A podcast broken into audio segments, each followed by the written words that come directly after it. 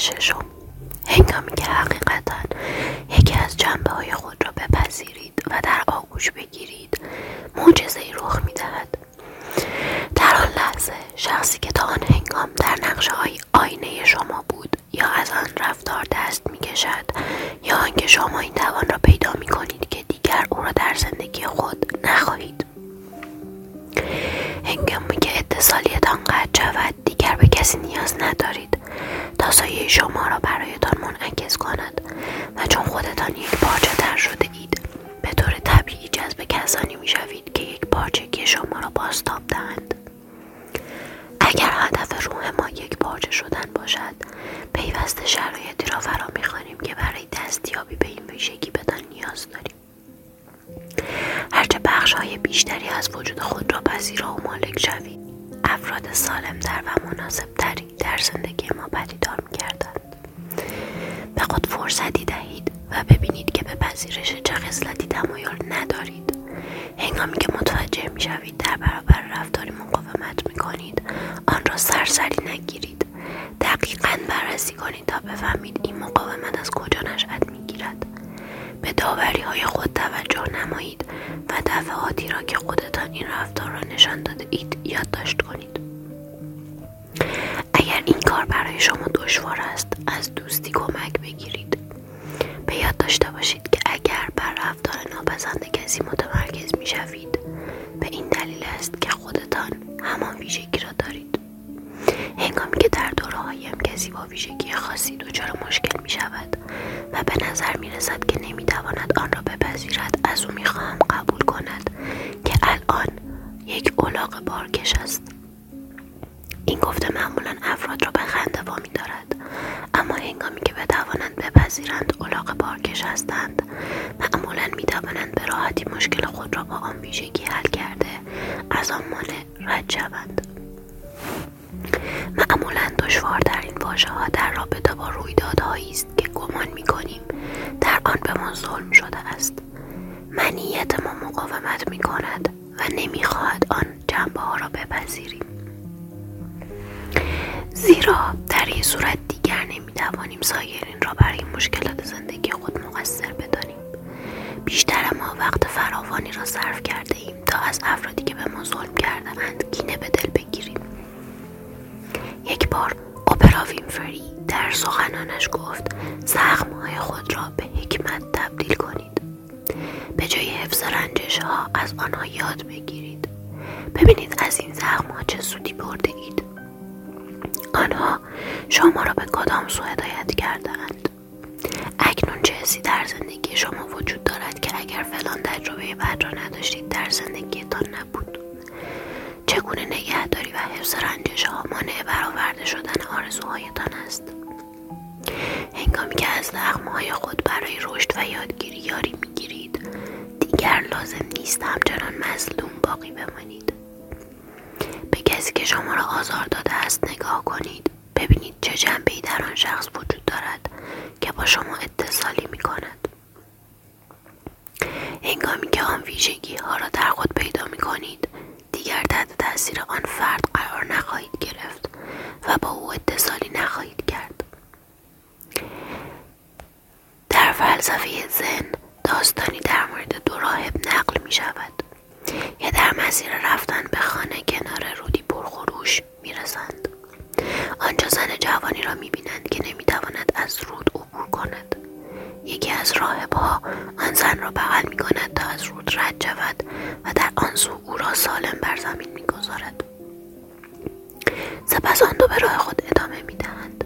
پس از مدتی راهبی که به تنهایی از رود گذشته بود، دیگر نمی‌تواند خودداری کند و به سرزنش برادر دیگرش می‌پردازد. می‌گوید: می‌دانی که دست زدن به زنان خلاف قواعد و قوانین ماست. تو سوگند مقدسمان را زیر پا گذاشتی. راهب دیگر در پاسخ می‌گوید: برادر، من آن زن را در آن سوی رود رها کردم. آیا تو هنوز او را حمل می‌کنی؟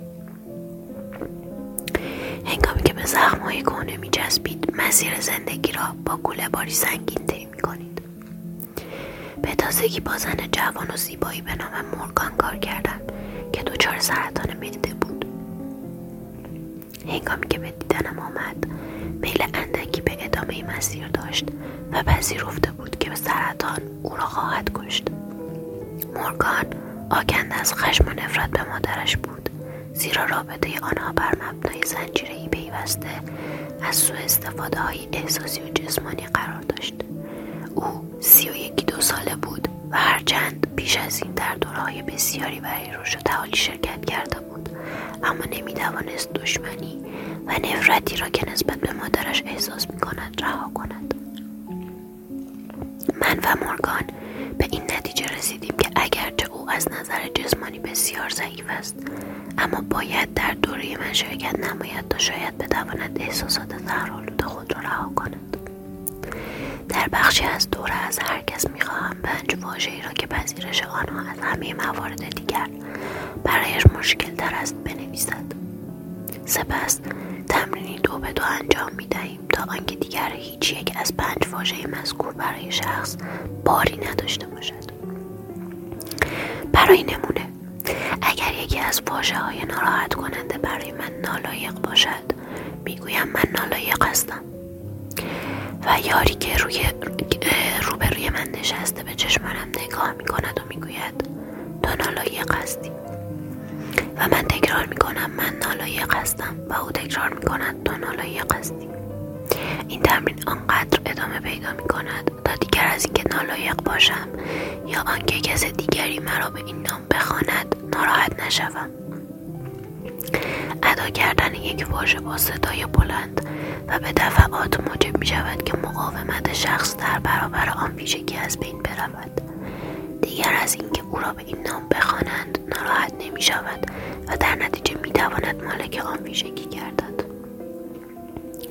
اغلب در ابتدای این تمرین در اتاق قدم می زنم و به واژه‌هایی که هر یک از حاضرین نوشته است نگاه می کنم، چون معمولاً آن ویژگی های شخص که برای افراد دیگر آشکار اما از خودش پوشیده است از قلم می افتد. هنگامی که به صندلی مورگان رسیدم مشغول تمرین و پذیرش واژه‌هایش بود، اما متوجه شدم که او آن واژه‌ای را که همیشه هنگام سخن گفتن از مادرش به کار می برد در فهرست خود نیاورده است. می دانستم که تملک این واژه برای وی بسیار مهم است و به همین دلیل به یار مورگان گفتم که با واژه دیوانه تمرین کند. مورگان با نفرت به من نگاه کرد و گفت من دیوانه نیستم و تو این را میدانی.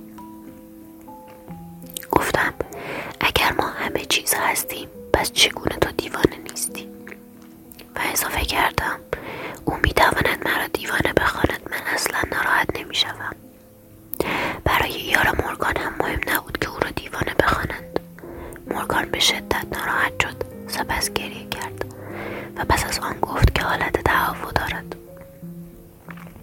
او نمی‌توانست بگوید که دیوانه است، قادر نبود این واژه را بر زبانش جاری سازد. من و یار مورگان هر دو به او نگاه کردیم و فریاد زدیم بگو دیوانه، بپذیر، مورگان دیوانه. سپس از وی پرسیدم مورگان به من بگو چه هنگام در زندگی دیوانگی کرده ای؟ مورگان چند رویداد را بازگو کرد که بدون شک رفتار وی دیوانه وار محسوب می شد، اما هنوز گرفتار این واژه بود. من فقط می خواستم او بگوید من دیوانه ام. می دانستم اگر او بگوید این عبارت را به اندازه کافی تکرار کند از بار واژه دیوانه کاسته می شود و دیگر این کلمه زندگی او را کنترل نخواهد کرد، زیرا از هرچه بترسیم بر سرمان می آید. دیوانگی در زندگی مورگان به شکل بیماری پدیدار شده بود. این واژه آزادی او را گرفته بود. این زن در آن لحظه در آستانه پذیرفتن و تملک شدیدترین ترس و بدترین کابوس خود بود. آن شب مورگان بیش از رفتن به خانه توانست بگوید من دیوانه ام، اما نتوانست آن را احساس کند. او همان شب به این تمرین ادامه داد و پس از حمام و چند ساعت تکرار این عبارت توانست مانعش را رفع کند. چند ماه بعد نامه‌ای به من نوشت. باید ترس و تمامی احساساتی را که در کودکی به دیوانگی ربط داده بودم رها می کردم تا بتوانم دیوانگیم را بپذیرم. باید آن را در آغوش می‌کشیدم و آزاد می‌کردم. پس از این پذیرش به زانو افتادم و دعا کردم: خدای عزیزم، خواهش می‌کنم حجاب را از چشمان من برگیر و بگذار فقط زیبایی مادرم را ببینم. 45 دقیقه عمیقاً و با تمام وجود دعا کردم تا دید بدی را که نسبت به خودم و مادرم داشتم از بین برود و بتوانم بپذیرم که مادرم بهترین کاری که در توانش بوده در حق من انجام داده است. همچنین دعا کردم که بتوانم خودم را برای سرزنش‌های ناآگاهانه، آزارهایی که به وجودم رسانده‌ام، دوست نداشتن خودم و بیمار شدنم ببخشم. پس از آن آرامشی عمیق مرا در بر گرفت. پیش از این تمرین حتی تفکر درباره مادرم سبب میشد ناراحت شوم و احساس حقارت کنم، اما اکنون فقط آرامش و راحتی را حس می‌کردم. این تمرین دری را به رویم گشود که باید از آن عبور می‌کردم. از آن هنگام پیشرفت سرطان در من متوقف شده و رو به بهبود هستم.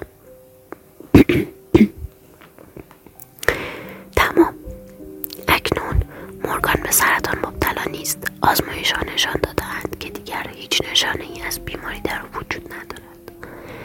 آن لحظه که این زن جوان از نفرت ورزیدن نسبت به ویژگی‌هایش دست کشید، توانست خود و مادرش را ببخشد. امروز مورگان به من می‌گوید دشوارترین بخش کار برسایه برای او پذیرش واژه دیوانه بوده است. وی نمی‌توانست بپذیرد که مادرش بخشی از وجود خود اوست و چشمانش را بر این حقیقت می‌بست. اما هنگامی که متوجه شد از شدت نفرت به حال مرگ افتاده است، این امکان را به خود داد که تمامیت وجودش را در آغوش بگیرد. تملک سایه تمایل طبیعی بدن به یک پارچگی را برآورده می‌کند.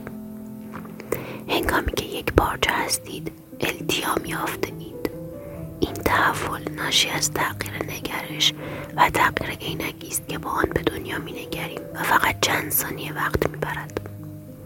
اگر از دیدگاه یک چکش به دنیا بنگریم، همه چیز شبیه به میخ به نظر می‌رسد. اما اگر از چکش به پیچ تبدیل شویم، همه چیز همچون مهره خواهد شد. همواره برداشت ما تحت تأثیر آن است که خود را چگونه می‌بینیم، چه چیز را خوب یا بد، درست یا غلط می‌دانیم و چه چیز را دوست داریم یا دوست نداریم. اگر عینک خود را از موقعیت من در جهان هستم به من جهان هستم تغییر دهید، درک خواهید کرد که نه تنها اشکالی ندارد که همه چیز باشید، بلکه ضروری است. می‌دانم که برای بیشتر ما پذیرش این مفهوم دشوار است، زیرا به ما یاد داده‌اند که هیچگاه مطالب منفی را در مورد خود بر زبان نیاوریم. اگر هنگامی که از خواب بیدار می‌شوم احساس کنم بی‌ارزش هستم، باید تظاهر کنم که چنین احساسی ندارم. باید به خودم تأکید کنم ارزشمند هستم و امیدوار باشم که در طول روز به احساس ارزشمند بودن دست یابم. باید در محل کار تظاهر کنم که بی‌ارزش نیستم، زیرا داشتن احساس بی‌ارزشی خوب نیست. باید تمام روز نقاب با ارزش بودن بزنم و امیدوار باشم که کسی به درونم پی نبرد، در حالی که چون نمیتوانم بی‌ارزش بودن خودم را در آغوش بگیرم و همان که هستم رفتار کنم، در درونم قوقایی بباست. ما این جنبه خود را نمیپذیریم و درباره بی‌ارزش بودن افراد پیش داوری می‌کنیم. به ما گفتند تایید حال ما را خوب می‌کند، اما همانگونه که در سخنرانی‌هایم می‌گویم، اگر روی مدفوع را با بستنی بپوشانیم، پس از 2 قاشق بستنی دوباره مزه مدفوع را حس خواهیم کرد. هنگامی که ویژگی‌های منفی خود را بپذیریم و آن را جزء وجودمان به شمار آوریم، دیگر نیازی به تایید نداریم، زیرا می‌دانیم که هم ارزشمند هستیم و هم بی‌ارزش، هم زشت، هم زیبا، هم تنبل و هم وظیفه شناس. هنگامی که باور داریم فقط می‌توانیم توانیم این یا آن باشیم، آنگاه نزاع در درونمان ادامه خواهد یافت، زیرا می‌خواهیم فقط دارای ویژگی‌های درست باشیم. هنگامی که اعتقاد داریم فقط ما ضعیف و بداخلاق و خودخواه هستیم، یعنی معتقدیم ویژگی‌هایی را داریم که دوستان و خویشان ما ندارند، احساس خجالت می‌کنیم. اما اگر تمام ویژگی‌های هستی را پذیرا شوید، درک خواهید کرد که هر یک از صفات برای شما آموزشی دربر دارد. این آموزگاران تمامی حکمت جهان را در اختیارتان می‌گذارند. بعضی اوقات برای آنکه بتوانید مالک صفتی شوید، باید خشمی را که نسبت به خود یا دیگران در درون انباشته اید رها کنید. اغلب افراد از من میپرسند آیا اشکالی ندارد که با خودشان خشمگین شوند؟ پاسخ من این است که هر احساسی داشته باشید خوب است. به خودتان اجازه دهید که هر آنچه در درون دارید احساس و ابراز کنید.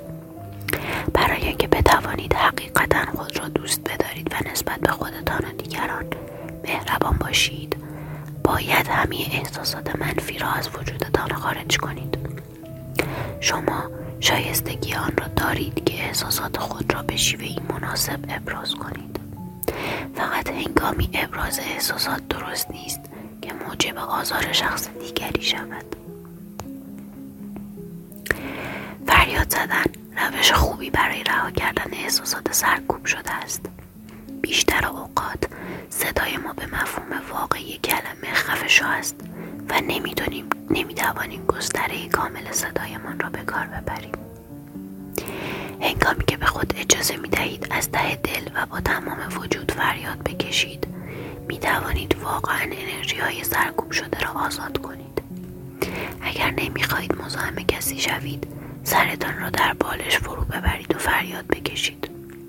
اگر هیچگاه فریاد نکشیده اید یا در خانواده‌ای بزرگ شده اید که بیش از اندازه داد و فریاد شنیده اید، شاید تصمیم گرفته باشید که فریاد زدن اصولاً کار بدی است. اما باز هم این گفته را یادآوری می‌کنم که آنچه را نمی‌توانید باشید، نمی‌گذارد باشید. پس فریاد بکشید. مهم است که تمامی گستره احساسات خود را در اختیار بگیرید. در یکی از دوره‌هایم خانمی زیبا شرکت کرده بود که نزدیک به 70 سال داشت. او هیچگاه در زندگی صدایش را بلند نکرده بود. جانت هرگز فریاد نکشیده و دشنام نداده بود. پدرش این عقیده را به او تحمیل کرده بود که افراد خوب این کارها را نمی کنند و اگر او عشق و احترام پدرش را می خواهد، باید این قوانین را اطاعت کند. جانت به مدت 60 سال درست همان کاری را کرد که به او گفته بودند و اکنون دچار پولیپ مزمن حنجر شده بود. اما هنگامی که به دیدار من آمد، آماده بود تا تمامی احساسات انباشته شده درونش را رها و از فرمان پدرش سرپیچی کند. او به این نتیجه رسیده بود که مشکلات جسمانی وی ناشی از احساسات سرکوب شده است، ولی باز هم برایش دشوار بود که صدایش را بلند کند. به مدت 5 روز ما داد و فریاد کردیم و ناسزا گفتیم تا نوبت آن رسید که فحش بدهیم. آنگاه جانت جراحت شد، همه بدنش می‌لرزید. روز بعد لبخندی بر لبانش نقش بسته بود، هرچند که پدرش سالها پیش فوت کرده بود. اما او مجبور شد همه شجاعت وجودش را جمع کند تا بتواند فحش دهد. 6 ماه پس از آن ناراحتی حنجره جانت کاملا رفع شد و او بسیار خوشحال بود. از آن پس این زن خود را شادمانه ابراز می‌نمود و احساس می‌کرد سرانجام با خود و پدرش آشتی کرده است. ما باید با خوشحالی خشممان را ابراز کنیم، البته به شرطی که موجب آزار فرد دیگری نشویم. هنگامی که با جنبه‌ای از وجودتان روبرو می‌شوید که دوست ندارید آن را بروز دهید، آن را با این هدف ابراز کنید که تمام پیش‌داوری‌ها، خجالت‌ها، دردها و مقاومت‌هایتان را در برابر بازپسگیری این جنبه درد شده وجود خود رها سازید. روش مورد علاقه من برای رها کردن خشم چماق زدن است. راکتی پلاستیکی برمیدارم و با تمام توان بر چند بالش که روی هم انباشته هم میکوبم. تجسم میکنم که دوده بالش همان جنبه ایست که نمیخواهم بپذیرم و تا میتوانم آن را میزنم. پس از تخلیه همه احساساتم، رفتن در برابر آینه و پذیرفتن آن جنبه بسیار ساده تر می شود. اگر ما حالتی را از درون پذیرا شویم، دیگر لازم نیست آن را در بیرون متجلی کنیم. یکی از دوستان نزدیکم به نام جنیفر معتقد بود کسی او را تعقیب می کند. جنیفر هر کجا می رفت زنی را می دید و مطمئن بود که آن زن در تعقیب اوست. جنیفر به من گفت او اهریمنی است و البته از آنجا که من دوست خوبی هستم به او گفتم خودت اهریمنی هستی. او از من عصبانی می شد و فریاد می کشید من اهریمنی نیستم و گوشی تلفن را قطع می کرد. حدود 1 سال جنیفر هر کجا می رفت سرکله این زن پیدا می شد و برنامه جنیفر را به هم می زد. در اواخر آن سال جنیفر به هاوایی پرواز کرد تا در کنفرانسی شرکت کند. او ماها در انتظار این همایش بود، اما در همان سخنرانی اول باز هم همان زن را دید و مضطرب از هاوایی به من تلفن کرد. چی کار کنم تا از دست این زن خلاص شوم؟ به او گفتم احتمالا این زن جنبه‌ای طرد شده از وجود او را منعکس می کند. آشکار بود که جنیفر باید آن جنبه را هرچه که بود در خود میپذیرفت، زیرا به شدت با این زن اتصالی کرده بود. از او پرسیدم درباره اهریمنی بودن چه پیش‌داوری هایی داری؟ جنیفر گفت اهریمنی بودن بسیار بد است و افراد اهریمنی کارهای بدی میکنند. با هم سعی کردیم زمانهایی را که در زندگی اهریمنی بوده است بیاد بیاوریم. او چندین مورد را که نسبت به خواهر کوچکش رفتاری اهریمنی داشت به یاد آورد. جنیفر به شدت از آن موارد احساس خجالت میکرد و در نتیجه تصمیم گرفته بود که شخص خوبی شود. در ذهن او افراد خوب اهریمنی نبودند. به وی گفتم ما نمیتوانیم بدون شناخت بد خوب را بشناسیم، همان گونه که نمیتوانیم بدون نفرت عشق را بشناسیم. اگر بتوانیم بدی یا نفرت را در وجود خودمان بپذیریم، دیگر نیازی نیست آن را به دیگران فرافکنی کنیم. به جنیفر گفتم سعی کند در برابر آینه حمام بایستد و آنقدر با خود بگوید من بد هستم تا دیگر میل نداشته باشد این جنبه وجود خود را انکار کند. پس از 1 ساعت تمرین در برابر آینه، جنیفر آنقدر خشمگین شد که نشست و نامه‌ای برای آن زن که به گناهانش در تعقیب او بود نوشت. جنیفر به خودش اجازه داد تا هر ناسزایی که به فکرش میرسد به آن زن بگوید و تمامی خشم خود را ابراز کند. او با صداقت هرچه تمام‌تر این کار را انجام داد و در نتیجه احساس سبکی و راحتی کرد. جنیفر نیاز داشت تا درد و خشم خود را ابراز کند. او پس از نوشتن آن نامه را باره باره کرد و بعد در مقابل آینه بدی خود قرار گرفت. پس از آنکه جنیفر توانست با این جنبه خود روبرو شود، توانست آن زن را نیز بپذیرد و این گونه او به اتصالی خود پایان داد. روز بعد که جنیفر آن زن را دید، به او سلام گفت و بیا که تحت تاثیر قرار بگیرد به راهش ادامه داد. او دیگر هیچگاه آن زن را ندید. این مفهوم آزادی ناب است. در دیگه از مشاهده کاستی هایمان آرز ما می شود وادارمان می نماید تا آنها را پنهان سازیم و برای جبران جنبه هایی که در خود نفی می کنیم نقطه مقابل آنها شویم. سپس نقاب های شخصیتی برای خود به وجود می آوریم تا به خودمان و دیگران بقبولانیم که آن نیستیم. به تازگی هنگامی که به دیدار دوستم رفته بودم با پدرش نورمن که نمونه کاملی از پدیده‌ای که شرح دادم است درباره کارم به گفتگو پرداختم. نورمن که کنجکاویش برانگیخته شده بود از من خواست تا شیوه کارم را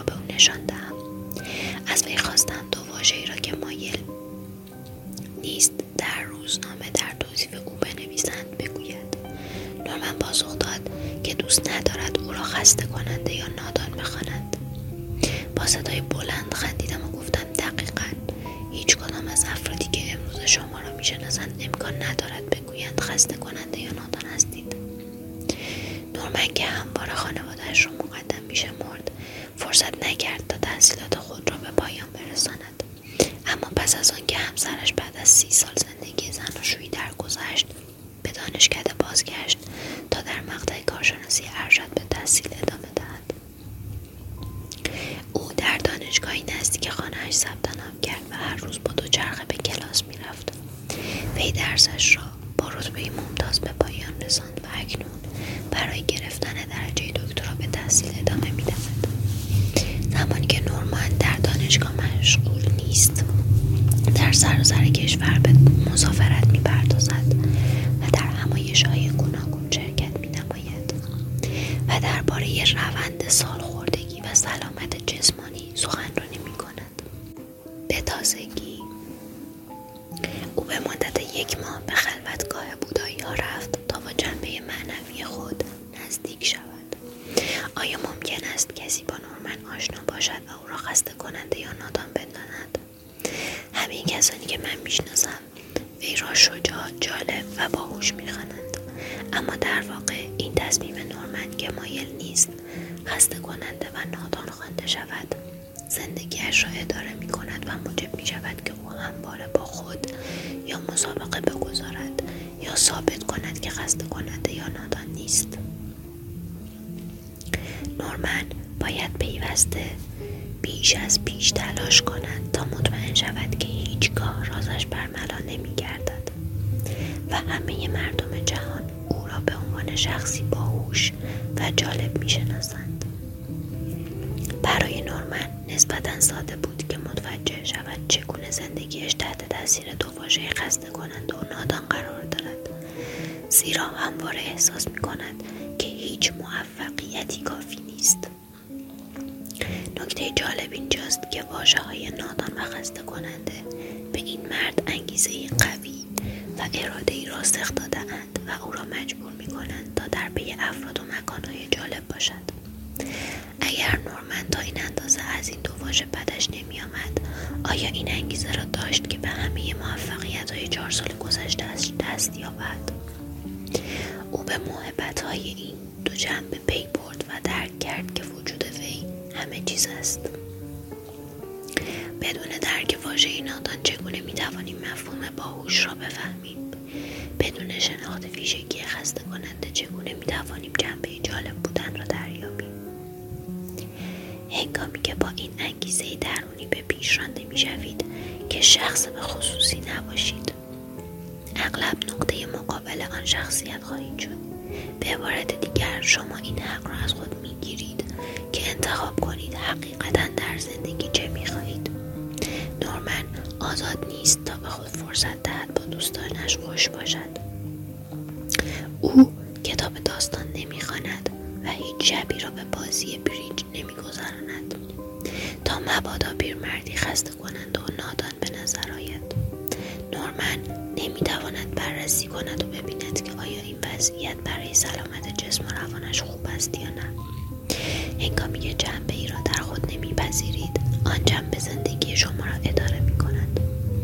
اگر به دقت نگاه کنیم تمامی ما میتوانیم ببینیم که در شرایط ویژه‌ای خسته کننده و نادان هستیم، حتی اگر در حال حاضر این جنبه ها را از خود نشان نمیدهیم. چنانچه صادق باشیم میتوانیم زمانی را که در گذشته نادان و خسته کننده بودیم به یاد آوریم. عقیده ما نسبت به خودمان از همه مهمتر است. اگر درباره زندگی خود احساس خوبی داشته باشیم به ندرت اهمیتی به گفته های دیگران میدهیم. نورمن در 3 سال گذشته خود را زیر انبوهی از کتاب دفن کرده و به سختی کوشیده است تا بهترین شاگرد کلاس باشد. با این همه شاید بعضی‌ها بگویند او خسته کننده است، زیرا فقط درس می‌خواند، یا فقط برخی‌ها بگویند که او نادان است، زیرا وقت خود را برای رفتن به دانشگاه هدر می‌دهد. تا هنگامی که نورمن نتواند جنبه‌های خسته کننده و نادان خود را دوست بدارد و آنها را با وجودش در هم آویزد، تحت تأثیر این انگیزه عمل می‌نماید تا به جهان ثابت و جالب است. هنگامی که تلاش می‌کنیم تا چیزی نباشیم، در واقع منابع درونی خود را به هدر می‌دهیم. ما در اینجا هستیم تا از تمامی جنبه‌های وجودمان یاد بگیریم و با آنها آشتی کنیم. برای آنکه حقیقتاً افراد اصیلی باشیم، باید بگذاریم آن جنبه‌ای که دوست داریم و می‌پذیریم با تمامی جنبه‌هایی که محکوم می‌کنیم و اشتباه می‌پنداریم کنار هم در وجودمان زندگی کنند. هنگامی که بتوانیم عاشقانه به تمامی این خصایل به یک چشم نگاه کنیم و هیچ گونه پیش داوری درباره آنها نداشته باشیم، آنگاه وجود ما خود به خود یک پارچه می شود. در این حالت می توانیم نقاب‌های خود را برداریم و اطمینان داشته باشیم که یکایک ما در هستی با طرحی الهی آفریده شده ایم. در این صورت می توانیم سربلند باشیم و جهان درون را در آغوش بگیریم. تمرین: برای رهایی کامل باید بتوانیم تمامی ویژگی‌هایی را که در سایرین موجب ناراحتی ما می‌شود بپذیریم و در آغوش بگیریم. 1. به فهرست واژه‌هایی که در تمرین 1 فصل 4 تهیه کردید رجوع کنید. در برابر آینه‌ای بشینید یا بایستید و بارها با هر کدام از آن واژه‌ها این عبارت را تکرار کنید که من جای خالی هستم. آنقدر این عبارت را بگویید که بار آن واژه‌ها از بین برود. این تمرین روش موثری است. تا به حال ندیدم که این شیوه برای کسی که مصمم است تا صفتی را مالک شود مفید نباشد. اگر دچار مشکل هستید و نسبت به کسی که این ویژگی را از خود نشان می‌دهد احساس خشم و نفرت می‌کنید یا از اینکه این ویژگی را دارید ناراحت هستید، از برابر آینه کنار بروید، بنشینید، نامه‌ای خطاب به این ویژگی بنویسید و نفرت خود را نسبت به آن ابراز کنید. ابراز خشم به این شیوه مفید است. این نامه‌ها فقط برای خودتان است و قرار نیست آنها را برای کسی بفرستید یا بخوانید. آنها را برای این می‌نویسید که احساسات سرکوب شده خود را رها کنید. اگر نمیدانید چه بنویسید، با این عبارت شروع کنید: من از تو به این دلیل عصبانی هستم که پس هرچه سریع‌تر و بدون تفکر بنویسید، هرچه به ذهنتان میرسد بنویسید و دیگران نگران نحوه نگارش و یا مفهوم بودن جملات نباشید. فقط بر رها کردن احساسات مسموم کننده خود متمرکز شوید. این تمرین راهی برای آزاد کردن احساسات سمی و انباشته شده در وجودتان است. اگر هنگام انجام دادن این تمرین دچار احساسات خاصی میشوید، آنها را طرد نکنید. شاید بیان آن واژه‌هایی که به شدت محکوم کرده اید به ویژه دشوار باشد یا حتی به گریه بیفتید، اما به هر حال این روند را نیمه کاره نگذارید. ناگهان متوجه خواهید شد که بار آن واژه از بین رفته است. 2. به همان فهرست واژه‌ها رجوع کنید و ببینید آیا می توانید دفعاتی که در زندگی این ویژگی‌ها را نشان داده اید به یاد آورید. اگر نمی‌توانید به یاد آورید که چه هنگام در گذشته این رفتار را داشته اید، از خودتان بپرسید: در چه شرایطی ممکن است چنین رفتاری داشته باشم؟ آیا ممکن است کس دیگری بگوید من چنین رفتاری داشته‌ام؟ در برابر هر واژه پاسخ‌های خود را بنویسید.